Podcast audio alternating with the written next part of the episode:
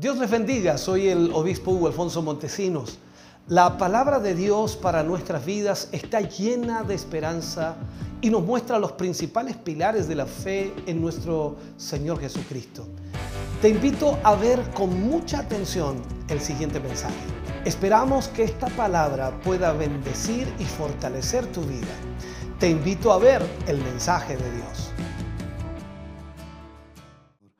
Vamos a ir a la, a la, palabra del Señor en el día de hoy y vamos a leer del libro de Mateo capítulo 15. Mateo capítulo 15 versículos 10 al 12. Mateo capítulo 15 versículo 10 al 12. Allí tomaremos estos versículos, hablaremos de todo el capítulo 15 por supuesto y estaremos en esta lección número 17 del libro de Mateo. Para aquellos que están siguiendo esta lección, sin duda, es importante ver lo que Mateo nos expresa, uno de los evangelios sinópticos que vio y que vivió en, en, experiencia propia lo que nuestro Señor Jesucristo realizó en su ministerio. Vamos a leer la palabra del Señor, lo hacemos en el nombre de nuestro Señor Jesucristo. Dice, y llamando así a la multitud, les dijo, oíd y entended. No lo que entra en la boca contamina al hombre, mas lo que sale de la boca, esto contamina al hombre. Entonces acercándose sus discípulos le dijeron, ¿sabes que los fariseos se ofendieron cuando oyeron esta palabra? Oremos al Señor. Padre, en el nombre de Jesús vamos ante su presencia. Dando gracias primeramente, Señor, porque nos permite una vez más poder tener su palabra para nuestra vida, estudiar a través de su palabra y conocer, Señor, lo que usted hizo y también poder aplicarlo a nuestra vida, aprender, Señor, lo que nosotros debemos hacer como creyentes. Señor, gracias por enseñarnos, gracias por ministrarnos. Gracias, Dios mío, porque a través de su palabra siempre encontramos respuestas a nuestra vida. En el nombre de Jesús pedimos su bendición para la gloria de Dios. Amén y amén, Señor. Si gusta, da un aplauso de alabanza al Señor. Aleluya. Puede sentarse, Dios le bendiga. Vamos entonces a esta palabra en el día de hoy. Le vamos a colocar el mismo título que tiene la Reina Valera ahí en el capítulo 15, eh, que dice lo que contamina al hombre, lo que contamina al hombre. De eso vamos a hablar en el día de hoy y de varias otras cosas más que aparecen en este capítulo 15, pero importante, por supuesto, lo que vamos a plantear. ¿Qué es lo que encontramos aquí? En realidad encontramos lo que Mateo nos cuenta del ministerio de Jesús y lo que sucedía constantemente. Cuando Jesús denuncia a los eh, escribas y fariseos, porque constantemente estaban tratando de, eh, no sé, encontrar algún defecto, encontrar algo que pudieran, que pudieran utilizar en contra del Señor Jesús.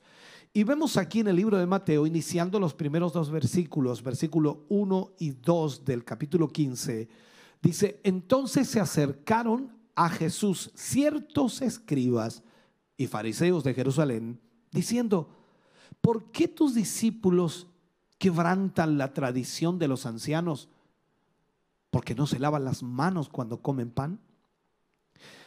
Esto comienza así en este capítulo los escribas y los fariseos habían venido viajando desde Jerusalén. En el capítulo anterior, recordando el capítulo 14, eh, vimos que Jesús y sus discípulos se encontraban fuera, en un lugar eh, desértico, donde las multitudes no podían conseguir alimentos. Y en estos versículos podemos ver cómo los líderes religiosos continuaban esforzándose por oponerse al ministerio de Jesús. A tal punto que al enterarse de que se encontraba, por supuesto, en las regiones de Galilea, decidieron enviar a ciertos escribas y ciertos fariseos desde Jerusalén para que fueran hasta allá. Es muy posible que estos hombres fueran versados en la ley o doctos en la ley, como también la escritura los muestra. Y ellos eran muy tradicionales, o sea, estaban basándose constantemente en las tradiciones judías y el objetivo de ir hasta donde Jesús estaba era encontrar razones para desacreditar el ministerio de nuestro Señor. El propósito entonces de estos hombres era demostrar que Jesús no era un verdadero maestro, porque no se sujetaba a las tradiciones judías. Eso es lo que trataban de hacer los fariseos y también los escribas. Ellos tenían muchas tradiciones, aparte de la de lavarse las manos antes de comer, que es un asunto de higiene, pero era una tradición que ellos tenían. Ahora, es evidente que no se trataba de una visita amistosa la que ellos estaban haciendo, sino que era una visita la cual tenía como propósito buscar en qué aferrarse o afirmarse para desacreditar el ministerio de Cristo. Para los judíos del tiempo de Jesús, se tenían dos fuentes de autoridad divina.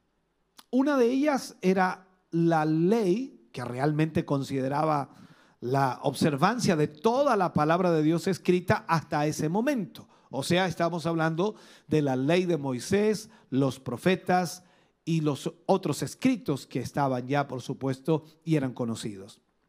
La otra fuente de autoridad que los judíos consideraban era la tradición, la tradición de los ancianos, que no era más que ciertas enseñanzas que se habían transmitido por medio de generaciones y que eran transmitidas oralmente, que se habían transmitido de esa manera y, trataban acerca de ciertas interpretaciones de la ley.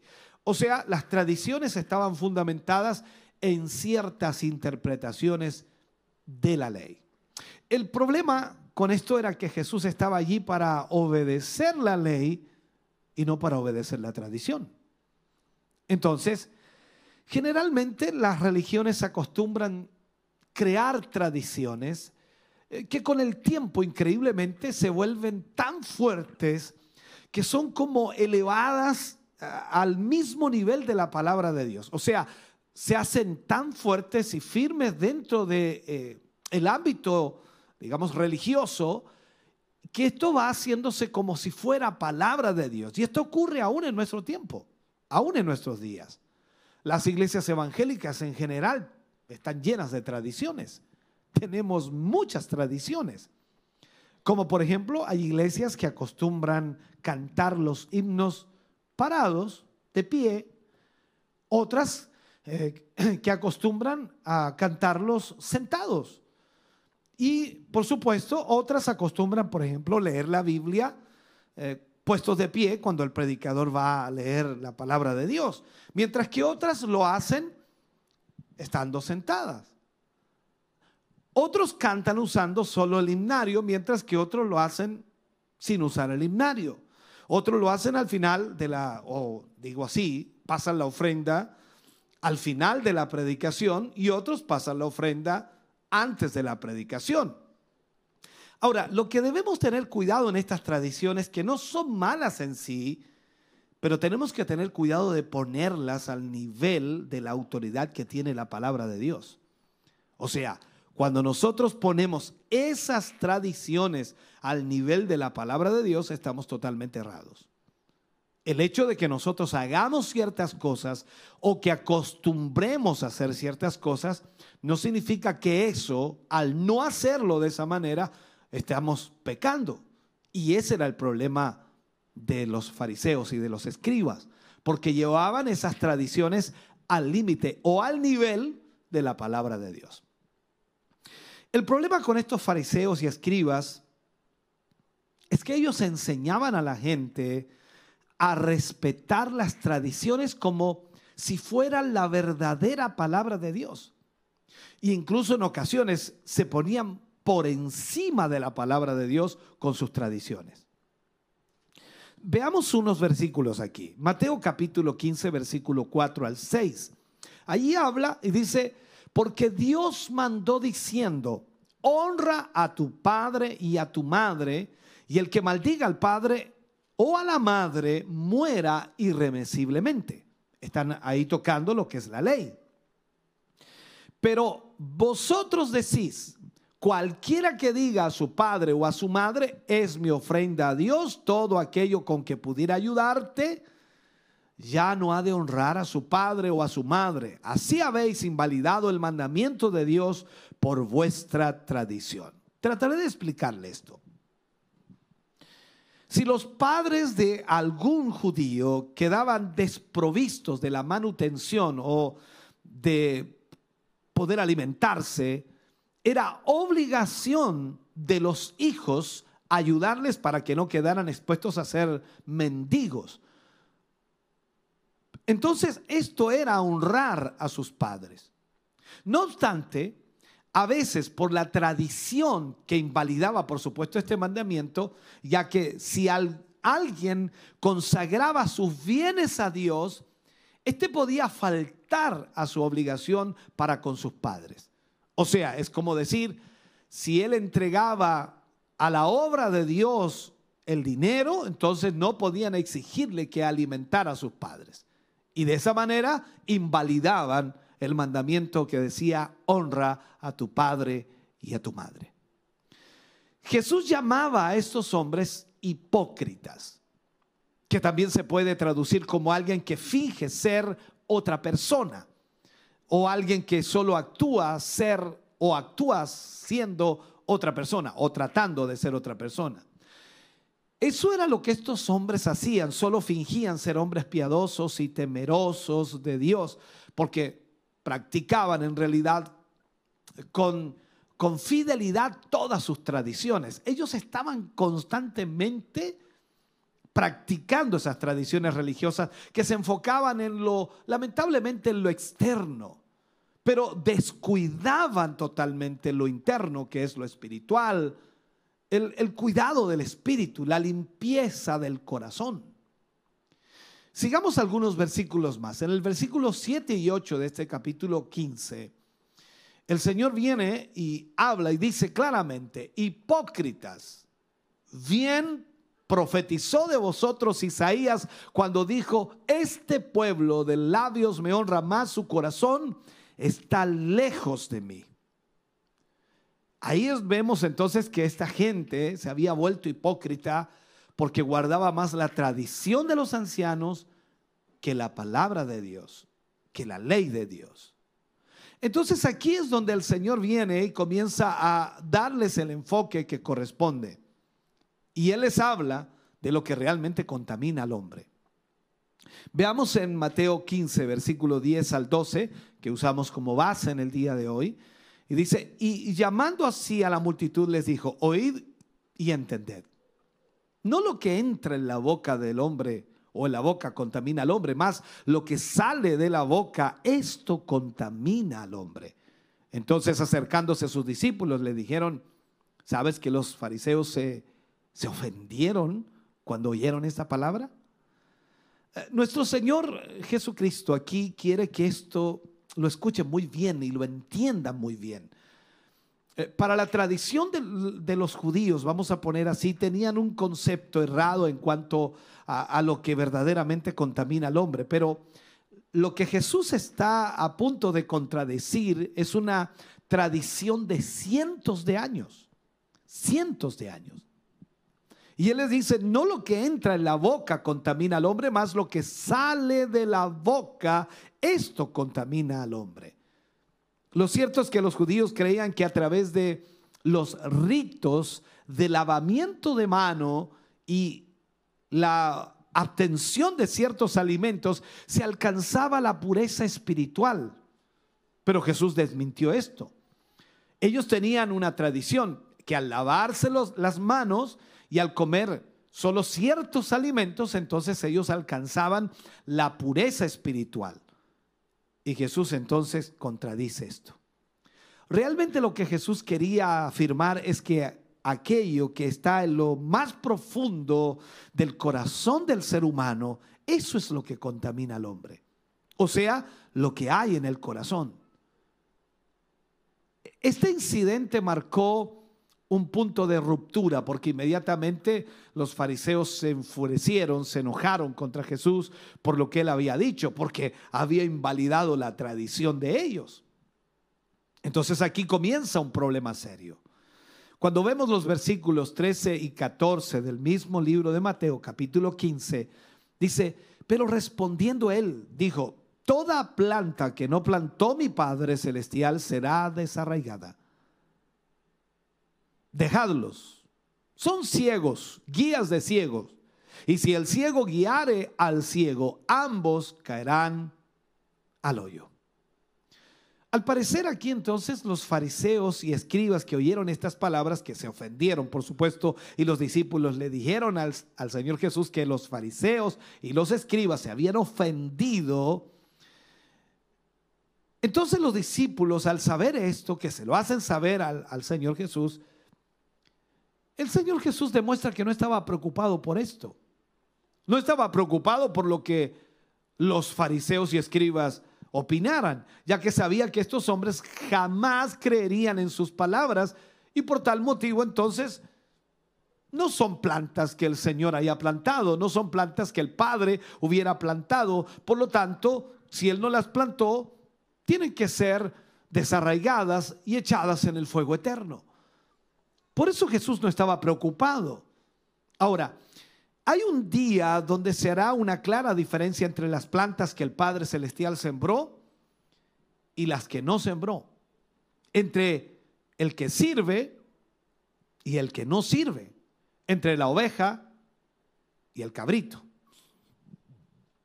Al final, los suyos irán a la vida eterna, más los otros a condenación eterna.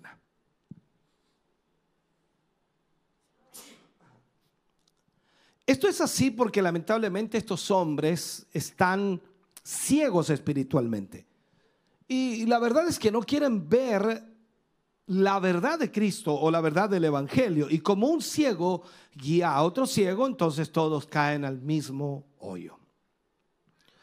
¿Cuántas personas hay hoy en día que no quieren obedecer a la verdad? Y la verdad es que prefieren seguir sus religiones seguir sus normas, sus dogmas o seguir sus tradiciones, creyendo en tradiciones de hombres y peor aún, siguiendo a otros ciegos que los conducen al mismo hoyo de condenación que ellos caerán. En Mateo capítulo 15, versículo 15 al 18, dice, respondiendo Pedro, le dijo, explícanos esta parábola. Jesús dijo, ¿también vosotros sois aún sin entendimiento? ¿No entendéis que todo lo que entra en la boca va al vientre y es echado en la letrina? Pero lo que sale de la boca, del corazón sale, y esto contamina al hombre. El Señor les había estado hablando a sus discípulos por parábolas, recordemos, pero ellos aún no habían comprendido la lección y ante la duda de Pedro, Jesús explica de forma más detallada lo que él quería decir a sus discípulos para que ellos puedan comprender. Y, es que todo lo que el hombre come no contamina al hombre en sí, porque va al vientre y luego de eso posteriormente va a la letrina. Pero lo que sí contamina al hombre, dice el Señor Jesús, es lo que sale de la boca del hombre. ¿Por qué? Porque esto sale de su corazón. Recordemos que la escritura también dice de la abundancia del corazón, de eso habla la boca. A eso se refiere el Señor Jesús. Aunque para la ciencia el corazón no es más que un enorme músculo que bombea sangre hacia todas las partes del cuerpo, en la Biblia se nos dice que este es aquella parte del hombre, del ser humano, donde nacen todas las intenciones y los sentimientos del hombre. Eso es lo que dice la escritura. Por lo tanto, debemos entender lo que Jesús está diciendo. De allí es donde nacen todos los sentimientos del hombre, del corazón.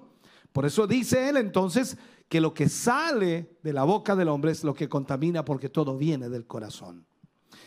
Veamos los versículos 19 y 20 de Mateo 15. Dice, porque del corazón salen los malos pensamientos, los homicidios, los adulterios, las fornicaciones, los hurtos, los falsos testimonios, las blasfemias. Estas cosas son las que contaminan al hombre, pero el comer con las manos sin lavar no contamina al hombre. Eso nos queda claro, ¿no? tremendamente claro. Veamos algo importante aquí. Ya pasando a otro punto en la temática de Mateo, capítulo 15, vemos aquí eh, que Jesús sanó a la hija de una mujer cananea, de una mujer sirofenicia, para entenderlo mejor. En Mateo 15, 21 dice, saliendo Jesús de allí se fue a la región de Tiro y Sidón. Y en ese momento Jesús salió del territorio de Israel por primera vez durante su ministerio público. Este detalle es interesante porque él había venido a Israel como su rey.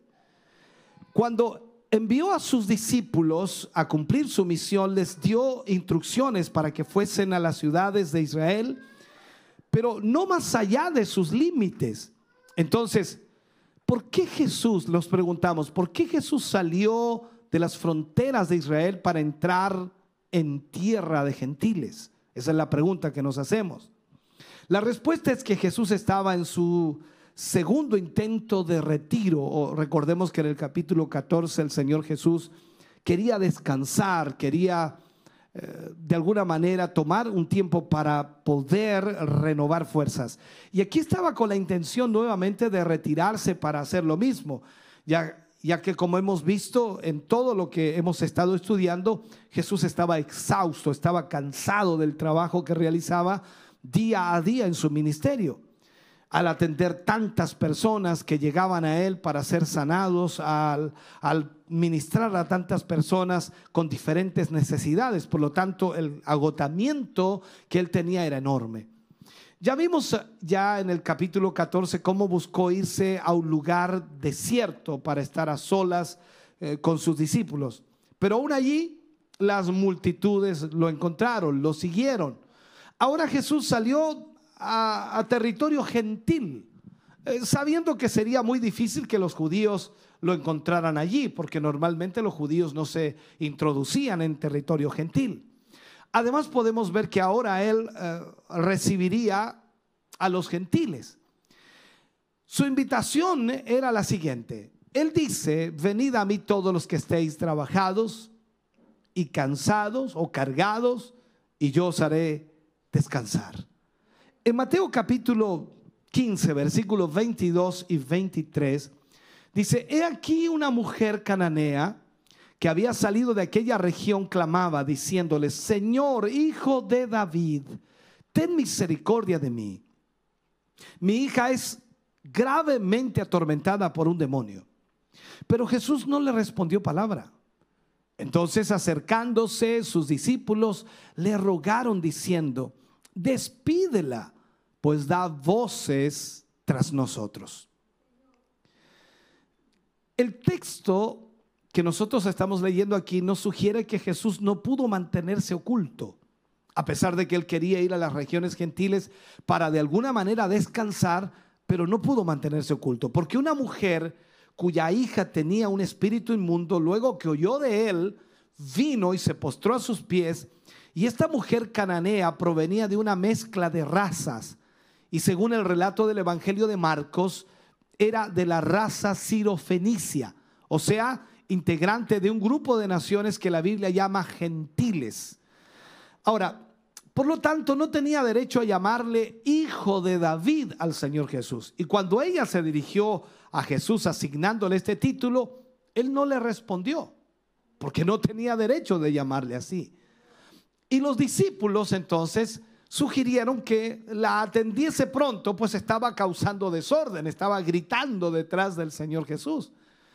En primer lugar, vemos aquí que a pesar de que esta mujer era griega, no acudió a sus dioses en ayuda, o quizás lo había hecho ya y no había encontrado ayuda, sino que ella escuchando la fama del Señor Jesús, había de alguna manera oído de él y decidió aprovechar la oportunidad de que Jesús estaba hospedado en casa cerca de su región y fue hasta allí. Lo cierto es que solamente Jesús puede ayudarle o puede ayudarnos a resolver cualquier necesidad y cualquier problema y es una realidad que nosotros debemos aprovechar las oportunidades que tenemos acercándonos a Él. Y eso es una verdad que no podemos refutar. El Señor siempre está a la mano, siempre está atento a nuestras necesidades, cubriendo todas nuestras necesidades. Y esto fue lo que hizo esta mujer. Aprovechó la instancia, aprovechó el momento, aprovechó que Jesús estaba en la región. Por lo tanto, ella no iba a desaprovechar esta oportunidad. En segundo lugar, su petición expresa su fe en la persona de Cristo al llamarlo hijo de David que era el título, por supuesto, que se le atribuía al Mesías prometido. Para acercarnos a Jesús es importante, cuando nosotros nos acercamos al Señor, reconocer su poder, reconocer su autoridad como hijo de Dios. No podemos acercarnos a Jesús como acercarnos a cualquier persona. En tercer lugar, su petición expresaba desesperación ante una situación o circunstancia o problema que nadie podía solucionar, sino solo un milagro. Ya que su hija estaba gravemente atormentada por un demonio y eso es lo que ella expresa cuando le habla al Señor. Posiblemente esta mujer había buscado ayuda en sus dioses, como dije anteriormente, en la medicina, posiblemente, pero nadie le había podido ayudar. Todo lo que había tratado de hacer no había resultado, ya que su mal era de carácter espiritual, así que ningún remedio podía hacer efecto en algo espiritual.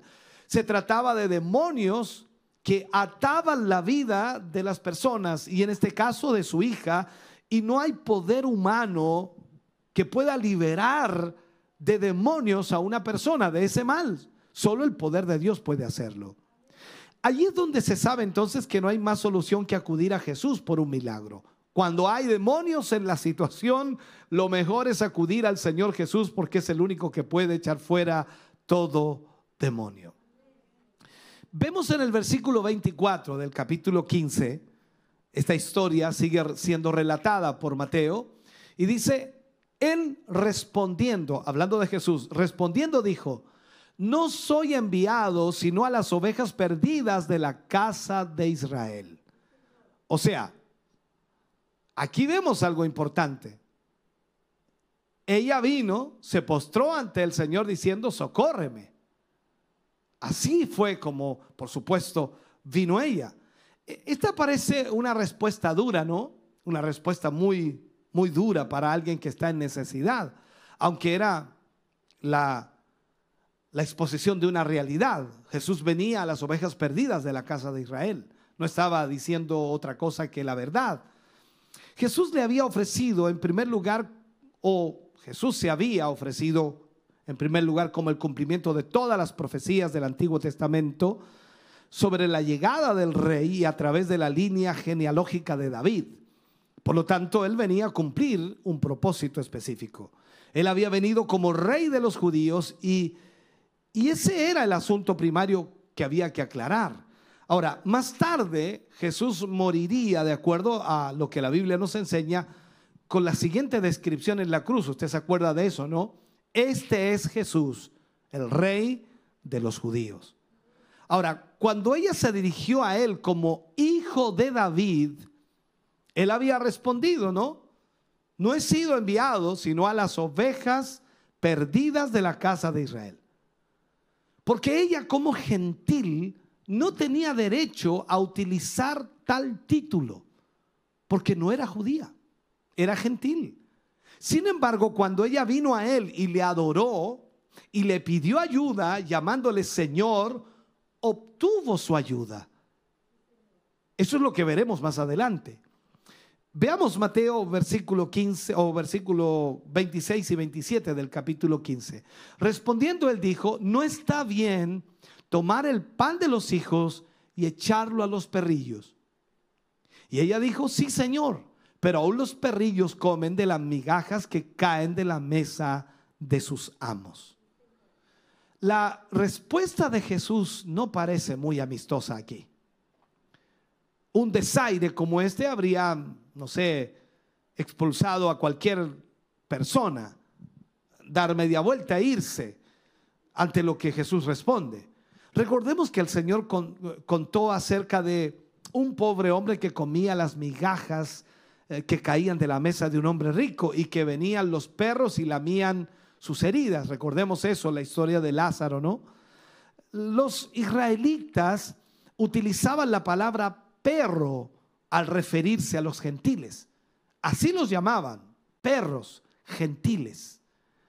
Esta mujer estuvo dispuesta a soportar aquel reproche porque creyó que el Señor Jesús podía ayudarle. La actitud de la mujer nos da una gran lección en cuanto a la perseverancia que debemos tener en el momento de presentar nuestras peticiones delante del Señor. Especialmente cuando nuestra alma está angustiada por las diferentes situaciones difíciles eh, que atravesamos. Toda, toda nuestra vida se, se presentan y a toda nuestra vida se presentan situaciones difíciles, complejas, muy delicadas.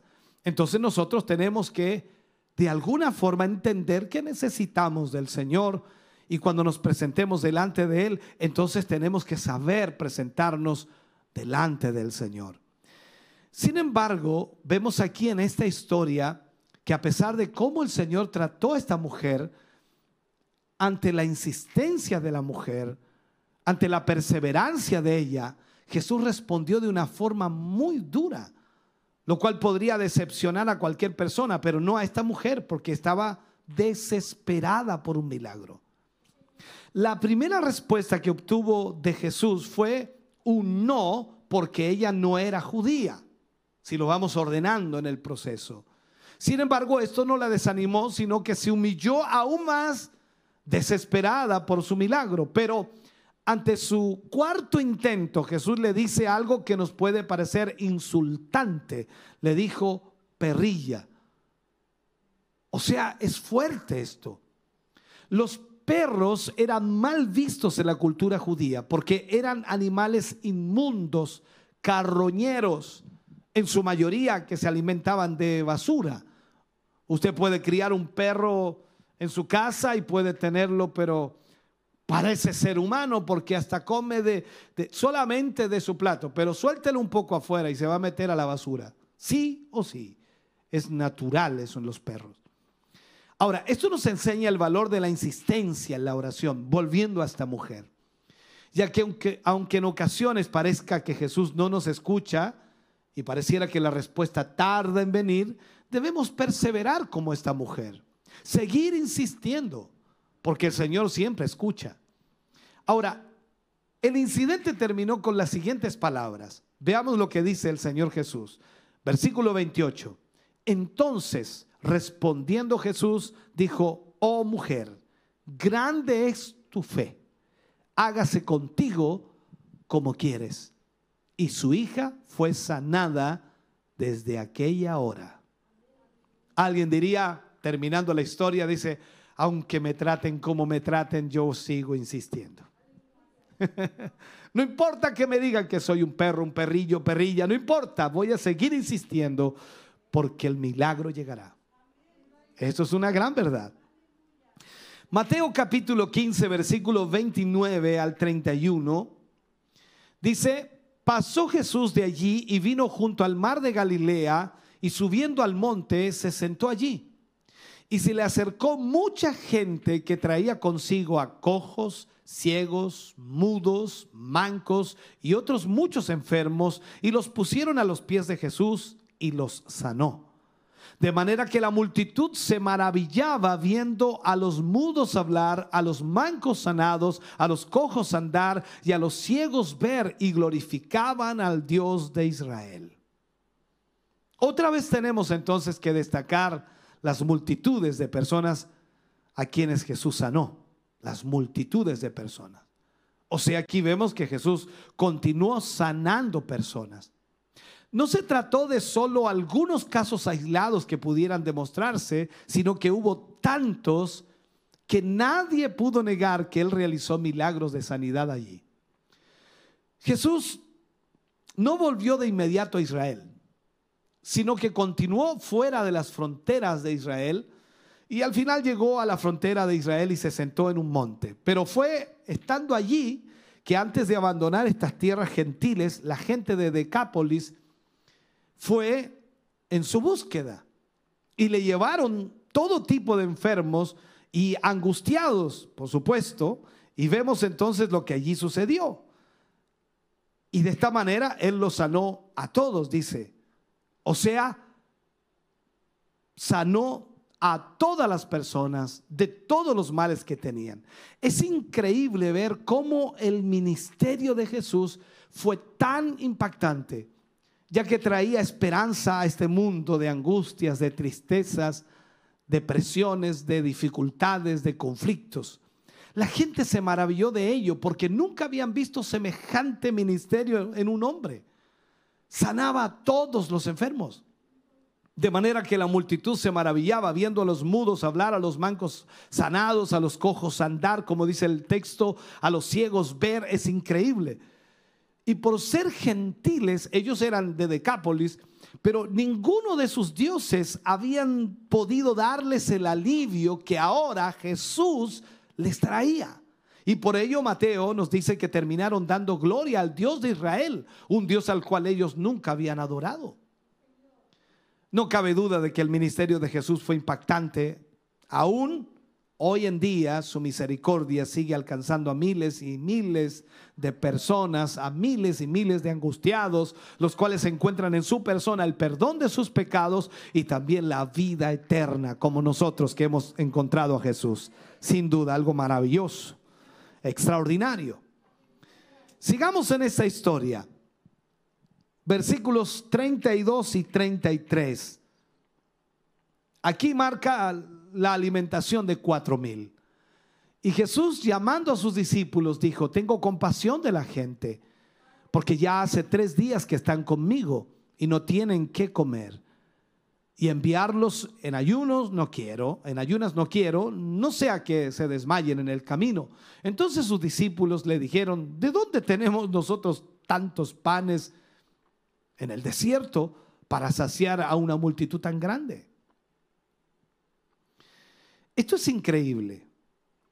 Este milagro casi parece una duplicación de la alimentación de los cinco mil, pero tiene algunas, algunas diferencias. En primer lugar, vemos que esta gente que no era judía, eso es lo primero que destacamos, no era gente judía, era gente de Decápolis. A diferencia de la multitud de los cinco mil, habían estado con él durante tres días. Esta gente llevaba tres días, la otra gente solamente llevaba un día. Entonces veamos la diferencia. Mientras que los otros habían llegado aquel mismo día y después de haberle buscado por todos lugares, lógicamente recibieron ese milagro.